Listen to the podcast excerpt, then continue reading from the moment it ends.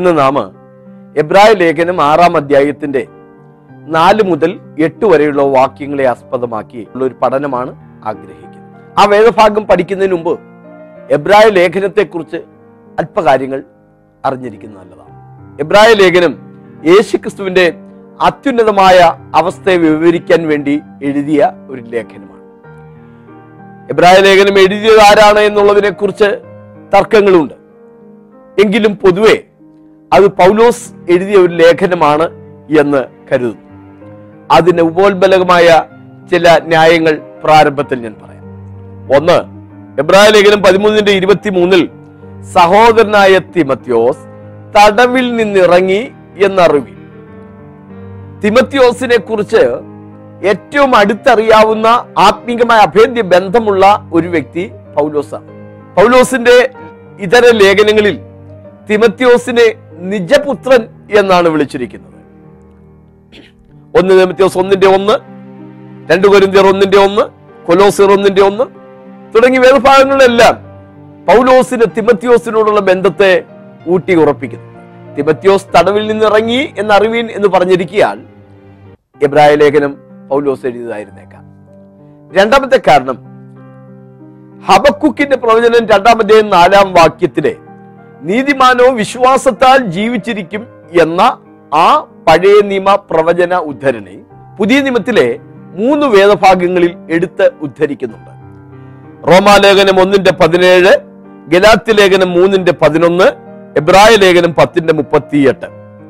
ഇതിൽ റോമാലേഖനവും ഗലാത്യലേഖനവും പൗലോസ് എഴുതിയ ലേഖനങ്ങളാണ്.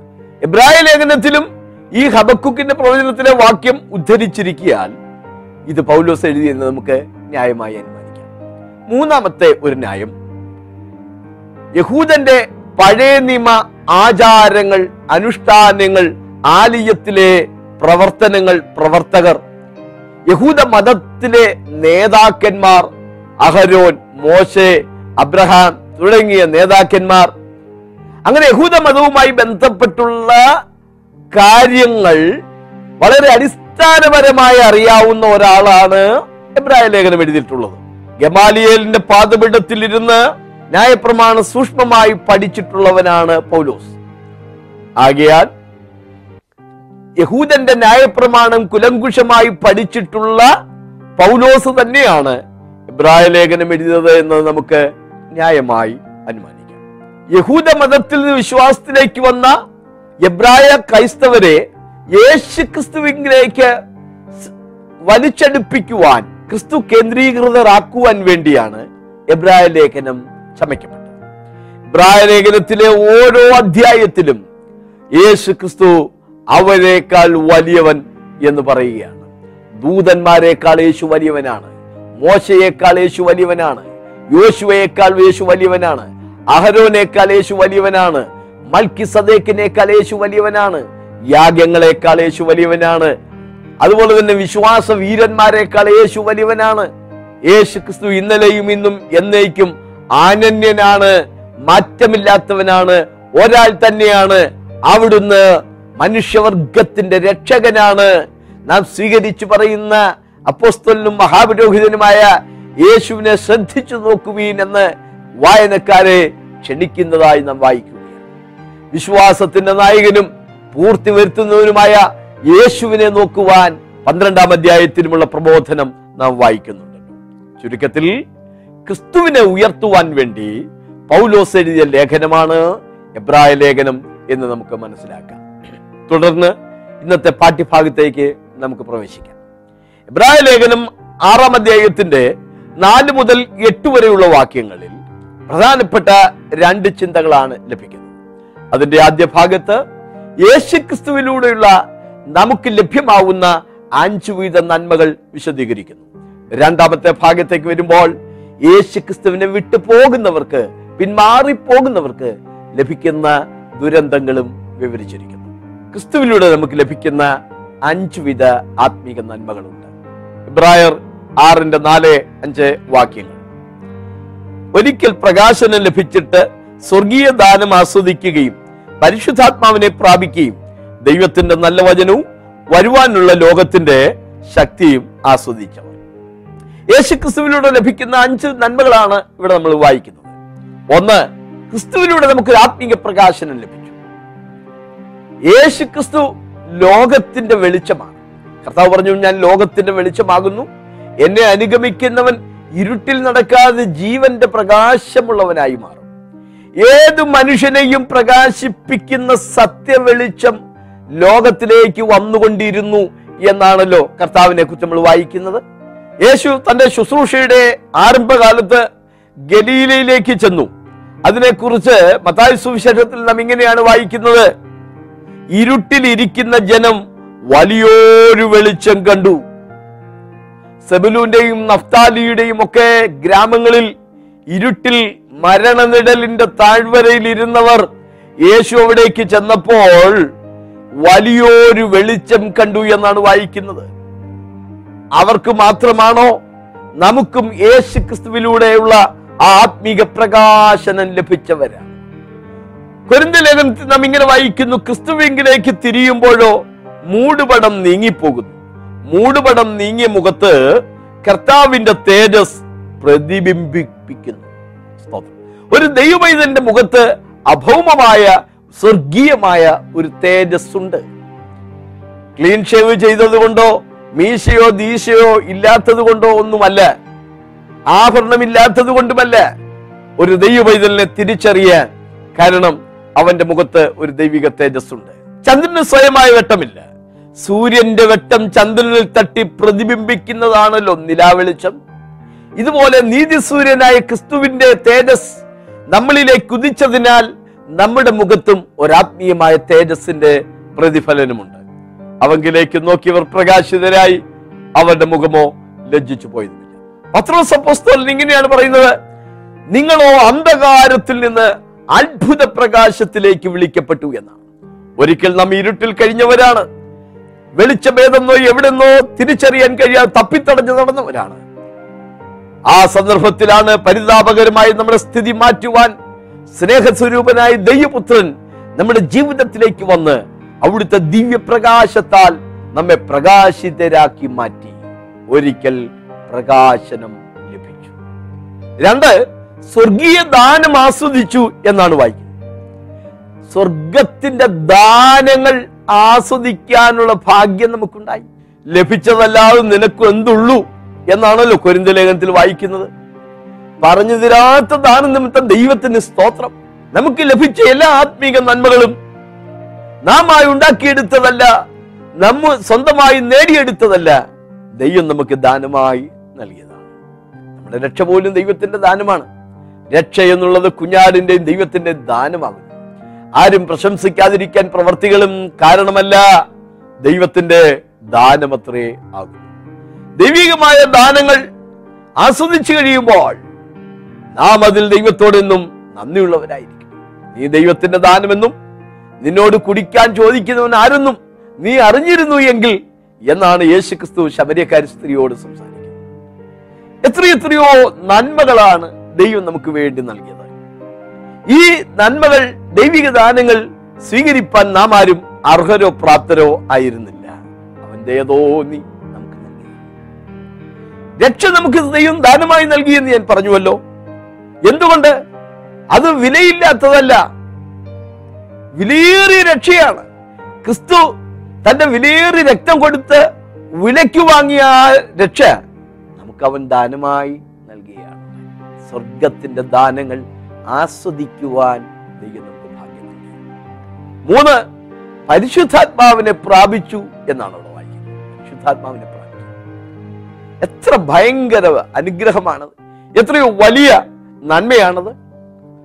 എത്രയോ ഭാഗ്യകരമായ അവസ്ഥയാണത്! ദൈവത്തിന്റെ പരിശുദ്ധാത്മാവിനെ പ്രാപിക്കുവാൻ ദൈവം നമുക്ക് കൃപ ചെയ്യും. ദൈവത്തിന്റെ പരിശുദ്ധാത്മാവ് നമ്മുടെ ബലഹീനതകൾക്ക് തുണ നിൽക്കുന്നു, നമ്മളെ സകല സത്യത്തിലും വഴി നടത്തുന്നു. അവൻ നമുക്ക് ആശ്വാസപ്രദനായി മാറുന്നു. അവൻ നമുക്ക് കാര്യസ്ഥനായി തീരുന്നു. അവൻ നമുക്ക് വേണ്ടി പക്ഷവാദം ചെയ്യുന്നു. അവൻ നമ്മെ ഉപദേശിച്ച് വഴി നടത്തുന്നു. ദൈവത്തിന്റെ പരിശുദ്ധാത്മാവിനെ പ്രാപിക്കുക എന്നുള്ളത് വലിയ ഭാഗ്യമാണ് സഹോദരൻ. പരിശുദ്ധാത്മാഭിഷേകം പ്രാപിച്ച ആ ദിവസം ഇന്നെന്ന പോലെ ഞാൻ ഓർക്കുകയാണ്. അഭിഷേകം പ്രാപിക്കാത്തവർക്ക് അതിനുവേണ്ടിയുള്ള വലിയ കൊതിയും ആഗ്രഹവും പ്രാർത്ഥനയും കണ്ണീരുമൊക്കെ ചോദിക്കുന്നവർക്ക് അവൻ ആത്മാവിനെ അളവുകൂടാതെയാണ് നൽകുന്നത്.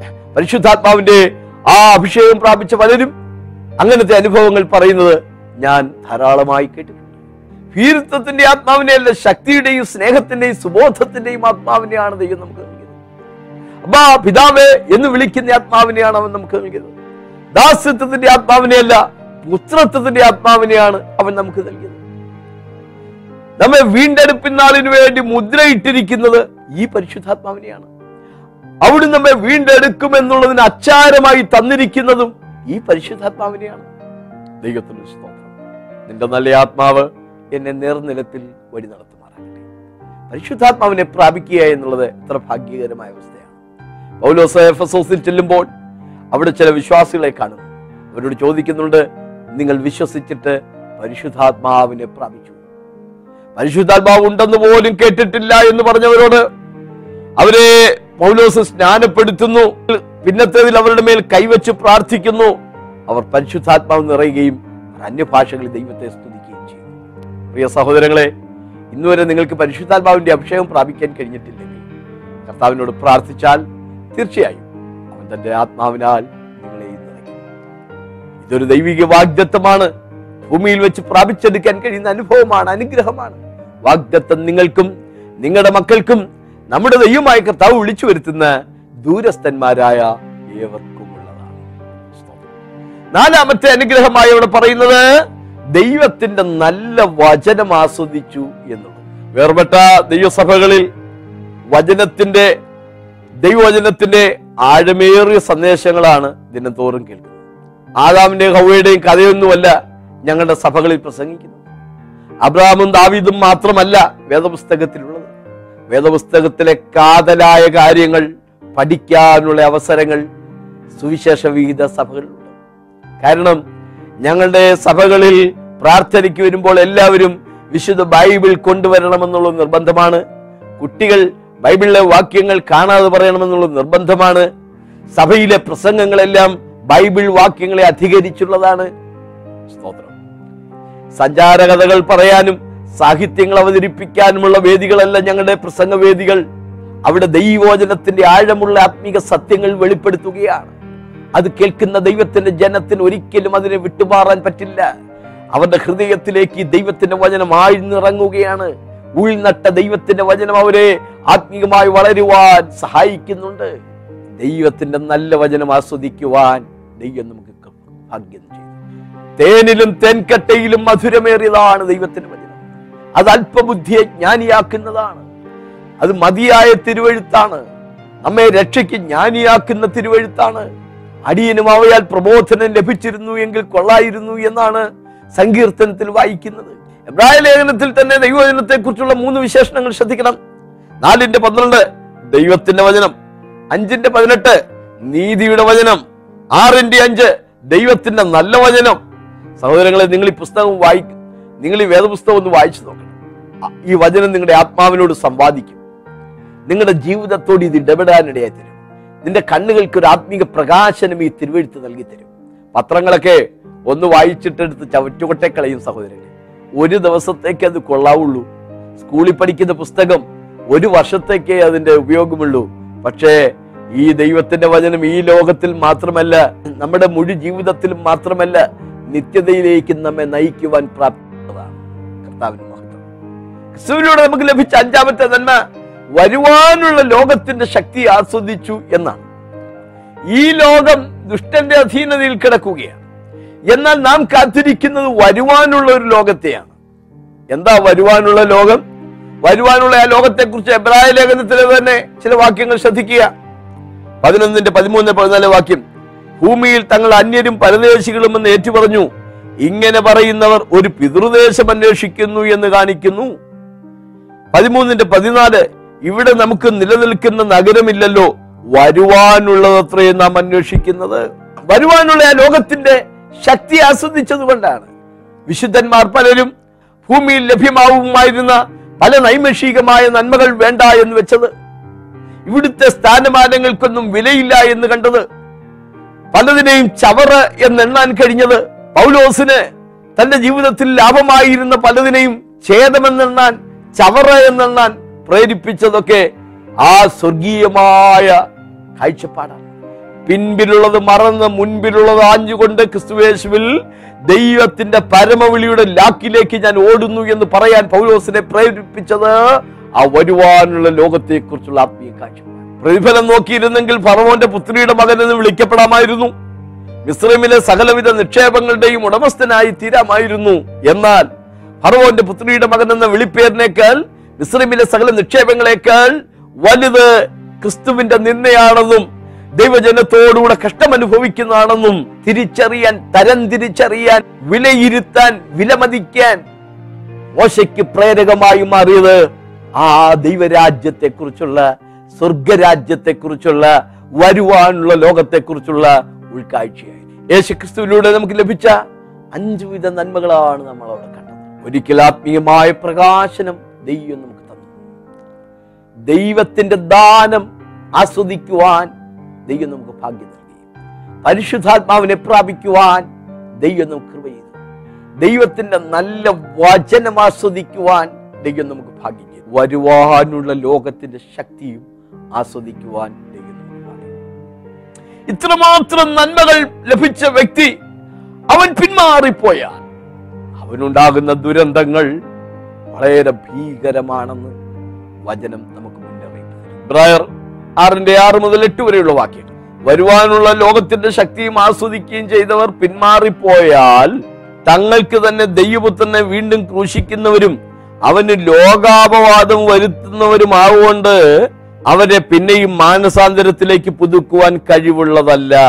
പലപ്പോഴും പെയ്ത മഴ കുടിച്ചിട്ട് ഭൂമി കൃഷി ചെയ്യുന്നവർക്ക് ഹിതമായ സസ്യാദികളെ വിളയിക്കുന്നു എങ്കിൽ ദൈവത്തിന്റെ അനുഗ്രഹം പ്രാപിക്കുന്നു. മുള്ളും ഞെരിഞ്ഞിലും മുളപ്പിച്ചാലോ അത് കൊള്ളരുതാത്തതും ശാപത്തിനടുത്തതുമാകുന്നു. ചുട്ടുകളകയത്രേ അതിന്റെ അവസാനം.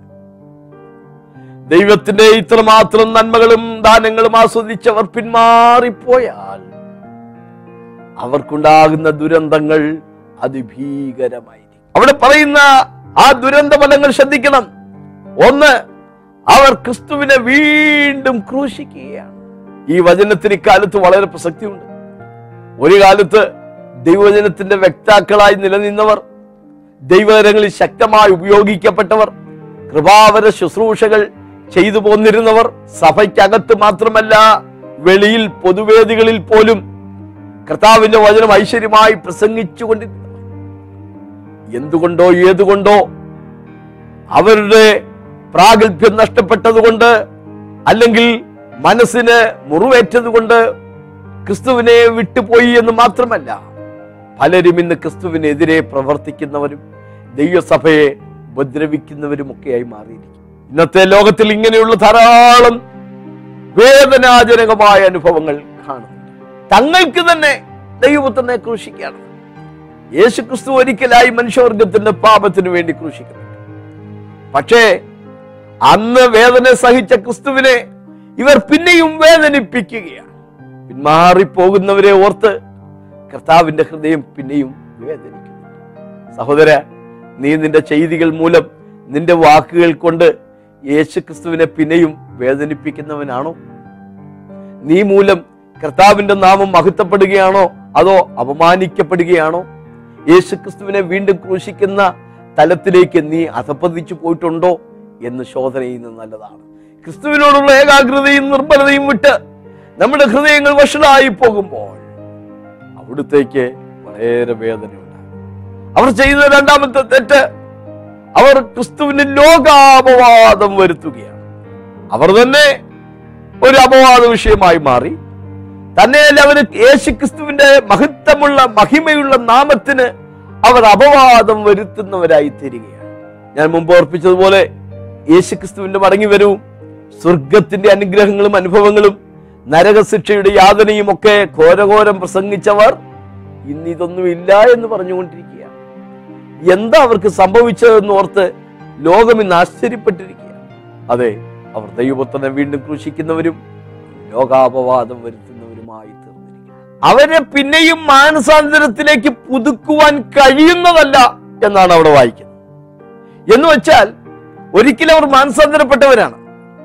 അവനെ മാനസാന്തരത്തിലേക്ക് നയിച്ച രക്ഷിച്ച യേശു ക്രിസ്തുവിനെ, ആ ദൈവത്തിന്റെ വചനത്തെയൊക്കെ അവർ പാടെ പുച്ഛിച്ച് തുച്ഛീകരിച്ച് പിന്മാറിപ്പോകുമ്പോൾ അവരെ പിന്നെ തിരിച്ചു കൊണ്ടുവരിക ദുഷ്കരമായൊരു കാര്യമാണ്. പിന്മാറ്റം ഒരു അർബുദം അഥവാ ക്യാൻസർ പോലെയുള്ള ഒരു വ്യാധിയാണ്. അത് അവനെ കാർന്ന് കാർന്ന് തിന്നുകയും ഒടുവിൽ അവനെ നാശത്തിലേക്ക് നയിക്കുകയും ചെയ്യും. പിന്മാറ്റത്തിന്റെ ദുരന്ത കഥകൾ എബ്രായ ലേഖനത്തിൽ തന്നെ പലതും പറയുന്നുണ്ട്. എബ്രായ ലേഖനം 12:15-17 വരെയുള്ള വാക്യങ്ങൾ: ആരും ദൈവകൃപ വിട്ട് പിന്മാറുകയും വല്ല കൈപ്പുള്ള വേരും മുളച്ച് കലക്കമുണ്ടാക്കി അനേകർ അതിനാൽ മലിനപ്പെടുകയും ആരും ദുർനടപ്പുകാരനോ ഒരു ഊണിന് ജ്യേഷ്ഠാവകാശം വിറ്റുകളഞ്ഞ യേശാവിനെ പോലെയോ അഭക്തനോ ആയിത്തീരുകയും ചെയ്യാതിരിപ്പാൻ കരുതിക്കൊള്ളുവീൻ. അവൻ പിന്നത്തേതിൽ അനുഗ്രഹം ലഭിപ്പാൻ ആഗ്രഹിച്ച് കണ്ണുനീരോടെ അപേക്ഷിച്ചിട്ടും തള്ളപ്പെട്ടു, മാനസാന്തരത്തിനിട കണ്ടില്ല എന്ന് നിങ്ങൾ അറിയുന്നുവല്ലോ. ഉൽപ്പത്തി പുസ്തകം 25-27 യേശാവിനുണ്ടായ ആ വേദനിപ്പിക്കുന്ന അനുഭവങ്ങൾ രേഖപ്പെടുത്തി. ഓരൂണിനു വേണ്ടി ജ്യേഷ്ഠാവകാശം നഷ്ടപ്പെടുത്തി. പിന്മാറ്റക്കാരന്റെ ദുരന്ത കഥയ്ക്കൊരു ഉദാഹരണമായി എബ്രായ ലേഖനത്തിൽ ആദ്യം പറയുന്നത് യേശാവിന്റെ കാര്യം. എബ്രായ ലേഖനം 10:26-29 വാക്യങ്ങൾ കൂടെ ശ്രദ്ധിക്കുക. സത്യത്തിന്റെ പരിജ്ഞാനം ലഭിച്ച ശേഷം നാം മനഃപൂർവ്വം പാപം ചെയ്താൽ പാപങ്ങൾക്ക് വേണ്ടി ഇനി ഒരു യാഗവും ശേഷിക്കാതെ ന്യായവിധിക്കായി ഭയങ്കരമായൊരു പ്രതീക്ഷയും എതിരാളികളെ ദഹിപ്പിക്കാനുള്ള ക്രോധാഗ്നിയുമേ ഉള്ളൂ. ദൈവപുത്രനെ ചവിട്ടിക്കളയും തന്നെ വിശുദ്ധീകരിച്ച നിയമരക്തത്തെ മലിനമെന്ന് നിരൂപിക്കുകയും കൃപയുടെ ആത്മാവിനെ നിന്ദിക്കുകയും ചെയ്തവൻ എത്ര കഠിനമേറിയ ശിക്ഷയ്ക്ക് പാത്രമാകുമെന്ന് വിചാരിപ്പി. സ്വതന്ത്രം ദൈവപുത്രനെ നിന്ദിക്കുന്നു, തന്നെ വിശുദ്ധീകരിച്ച യേശുവിന്റെ പരിശുദ്ധ രക്തത്തെ നിന്ദിക്കുന്നു, കൃപയുടെ ആത്മാവിനെ നിന്ദിക്കുന്നു. എത്രയോ വേദനാജനകമായ അനുഭവം. പിന്മാറ്റം എന്ന് പറയുന്നത് അവൻ അവനെ തന്നെ നശിപ്പിക്കുന്നു എന്ന് മാത്രമല്ല, അവനെ കണ്ടുകൊണ്ടിരിക്കുന്ന കേട്ടുകൊണ്ടിരിക്കുന്ന അനേകരെയും കൂടെ അവൻ നശിപ്പിക്കുന്നു. നമ്മൾ പലപ്പോഴും നമ്മളെ കാണുന്നില്ലെങ്കിലും നമ്മളെ കാണുന്ന വേറെ ധാരാളം ആളുകളുണ്ട്. നാം മുഖാന്തരം ആരും മലിനപ്പെട്ടു പോകാതിരിപ്പാൻ, കൃപയിൽ വീണു പോകാതിരിപ്പാൻ നമുക്ക് നമ്മെ തന്നെ ശ്രദ്ധിക്കാം, സൂക്ഷിക്കാം. നിൽക്കുന്നു എന്ന് തോന്നുന്നവൻ വീഴാതിരിപ്പാൻ ദൈവകൃപയിൽ നിലനിന്ന അനേകർ പല കാരണങ്ങളാൽ വീണുകൊണ്ടിരിക്കുന്ന ഒരു അന്ത്യകാലത്താണ് നാം ജീവിക്കുന്നത്. ഒരു കാലത്ത് തീപ്പന്തം പോലെ ശോഭിച്ചുകൊണ്ടിരുന്ന പലരും ഇന്ന് കരിക്കട്ട പോലെ ആയിരിക്കുന്ന ദുരന്തങ്ങൾ കാണുമ്പോൾ നമുക്കത് ഭവിക്കാതിരിക്കാൻ ഭയത്തോടെ നമുക്ക് ദൈവത്തെ സേവിക്കാം. വിറയിലൂടെ ദൈവകൃപയ്ക്ക് വേണ്ടി അപേക്ഷിച്ചുകൊണ്ട് നമുക്ക് മുന്നോട്ട് പോകാം. പിന്മാറ്റത്തിന്റെ അവസ്ഥയെ ഒരു പട്ടിയോടും പന്നിയോടുമാണ് പത്രോസ് അപ്പോസ്തലൻ ഉപമിച്ചിരിക്കുന്നത്. ആ വേദഭാഗം കൂടെ ഞാനൊന്ന് വായിച്ചു കേൾപ്പിക്കട്ടെ. 2 പത്രോസിന്റെ ലേഖനം 2:20 വാക്യങ്ങൾ: കർത്താവിന്റെ രക്ഷിതാവുമായ യേശുക്രിസ്തുവിന്റെ പരിജ്ഞാനത്താൽ ലോകത്തിന്റെ മാലിന്യം വിട്ടോടിയവർ അതിൽ വീണ്ടും കുടുങ്ങി തോറ്റുപോയാൽ അവരുടെ ഒടുവിലത്തെ സ്ഥിതി ആദ്യത്തതിനേക്കാൾ അധികം വഷളായിപ്പോയി. തങ്ങൾക്ക് ഏൽപ്പിച്ചു കിട്ടിയ വിശുദ്ധ കൽപ്പനയെ നീതിയുടെ വഴി അറിഞ്ഞ ശേഷം വിട്ടുകളയുന്നതിനേക്കാൾ അത് അറിയാതിരിക്കുന്നവർക്ക് നന്നായിരുന്നു. എന്നാൽ സ്വന്തം ഛർദിക്ക് തിരിഞ്ഞ നായെന്നും കുളിച്ചിട്ട് ചെളിയിൽ ഉരുളുവാൻ തിരിഞ്ഞ പന്നി എന്നും ഉള്ള സത്യമായ പഴഞ്ചൊല്ല് പോലെ അവർക്ക് സംഭവിച്ചു. പന്നിയോടും പട്ടിയോടുമാണ് ഒരു പിന്മാറ്റക്കാരനെ ഉപമിച്ചിരിക്കുന്നത്. നായ്ക്കളെ സൂക്ഷിപ്പീനെന്ന് പൗലോസും തന്റെ ലേഖനത്തിൽ പറയുന്നുണ്ട്. ഇബ്രായ ലേഖനത്തെ ആസ്പദമാക്കിയുള്ള 3 പ്രധാന ചിന്തകളാണ് ഇന്ന് നാം ചിന്തിച്ചത്. ഒന്ന്, എബ്രായ ലേഖനം എഴുതിയത് പൗലോസാണ്. ആ ലേഖനം യേശു ക്രിസ്തുവിനെ ഉയർത്തുന്ന ഒരു അനുഗ്രഹീതമായ ലേഖനമാണ്. യഹൂദ മതത്തിന്റെ സകല ആചാര്യന്മാരെക്കാൾ, അനുഷ്ഠാനങ്ങളെക്കാൾ, ഉപകരണങ്ങളെക്കാൾ അല്ല, യേശു ക്രിസ്തു വലിയവനാണ്. ആ യേശു ക്രിസ്തുവിനെയാണ് നാം മാതൃകയാക്കേണ്ടത്. വിശ്വാസത്തിന്റെ നായകനും പൂർത്തി വരുത്തുന്നവനുമായ ആ യേശുവിനെയാണ് നാം നോക്കേണ്ടത്. 2, ക്രിസ്തുവിലൂടെ നമുക്ക് ധാരാളം നന്മകളാണ് ലഭിച്ചത്. അവൻ നമുക്കൊരു ദോഷവും ചെയ്തിട്ടില്ല.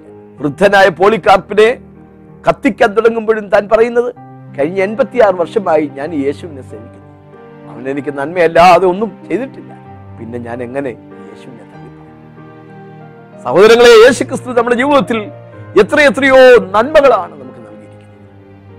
ആത്മീകമായി അവിടുന്ന് നമുക്ക് നൽകിയ 5 വിധ നന്മകളെ കുറിച്ച് നാം അവിടെ കാണുകയുണ്ടായി. ക്രിസ്തു മൂലം പ്രകാശിതരായി സ്വർഗീയ ദാനങ്ങൾ ആസ്വദിക്കാൻ നമുക്ക് ഭാഗ്യം നൽകി, പരിശുദ്ധാത്മാവിനെ പ്രാപിക്കുവാൻ കൃപ ലഭിച്ചു, ദൈവത്തിന്റെ നല്ല വചനം ആസ്വദിച്ചു, വരുവാനുള്ള ദൈവരാജ്യത്തിന്റെ ശക്തിയും ആസ്വദിക്കുവാൻ ദൈവം നമുക്ക് ഭാഗ്യം. ഇത്രയും നന്മകൾ അനുഭവിച്ച മനുഷ്യൻ പിന്മാറിപ്പോയാൽ അവൻ വരുത്തുന്ന ദുരന്തങ്ങൾ അവന് മാത്രമല്ല ക്രിസ്തുവിനും വിശ്വാസികൾക്കും കൂടെ ബാധകമാണ്. അവർ തങ്ങൾക്ക് തന്നെ ദൈവപുത്രനെ ക്രൂശിക്കുന്നവരാണ്.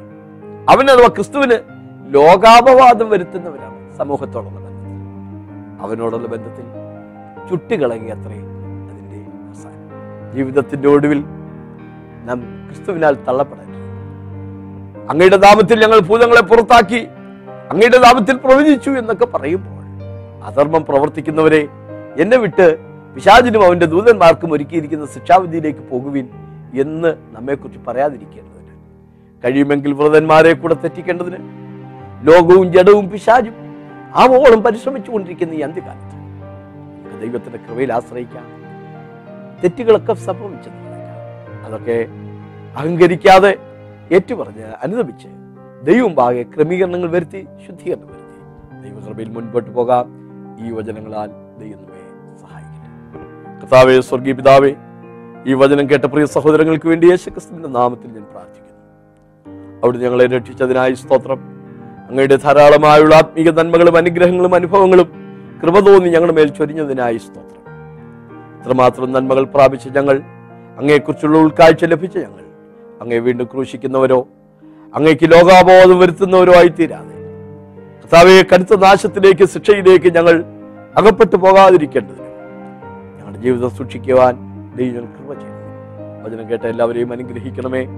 സ്വന്തം ജീവിതം ക്രിസ്തു കേന്ദ്രീകൃതമാക്കി ക്രിസ്തുവിനോട് ചേർത്ത് നിർത്തുവാൻ, ക്രിസ്തുവിന് അപവാദം വരുത്തുന്ന യാതൊന്നിലും ഇടപെടാതെ മനഃപൂർവ്വം വിട്ടു നിൽക്കുവാൻ വചനം കേട്ട എല്ലാവർക്കും ദൈവം കൃപ ചെയ്യേണ്ടതിനായിട്ടും പ്രാർത്ഥിക്കുന്നു. യേശു ക്രിസ്തുവിൻ നാമത്തിൽ അപേക്ഷിക്കുന്നു, കേൾക്കണം പരിശുദ്ധ പിതാവേ, ആമേൻ. പാസ്റ്റർ ബാബു ജോർജ് പത്തനാപുരം എഴുതിയ പുസ്തകങ്ങൾ ലഭ്യമാണ്. കൊച്ചിൻ ഇന്റർനാഷണൽ എയർപോർട്ടിന് സമീപമുള്ള AG ഫെലോഷിപ്പ് സെന്ററിൽ എല്ലാ ഞായറാഴ്ചയും വെള്ളിയാഴ്ചയും രാവിലെ ആത്മീയ ആരാധനയും വിടുതൽ ശുശ്രൂഷയും നടക്കുന്നു. നിങ്ങൾ കടന്നു വരിക, യേശു നിങ്ങളെ വിടുവിക്കും. അടുത്ത ആഴ്ച ഇതേ ദിവസം ഇതേ സമയം നമുക്ക് വീണ്ടും കണ്ടുമുട്ടാം. അതുവരെ ദൈവം നമ്മെ ഏവരെയും കാത്തു പരിപാലിക്കട്ടെ.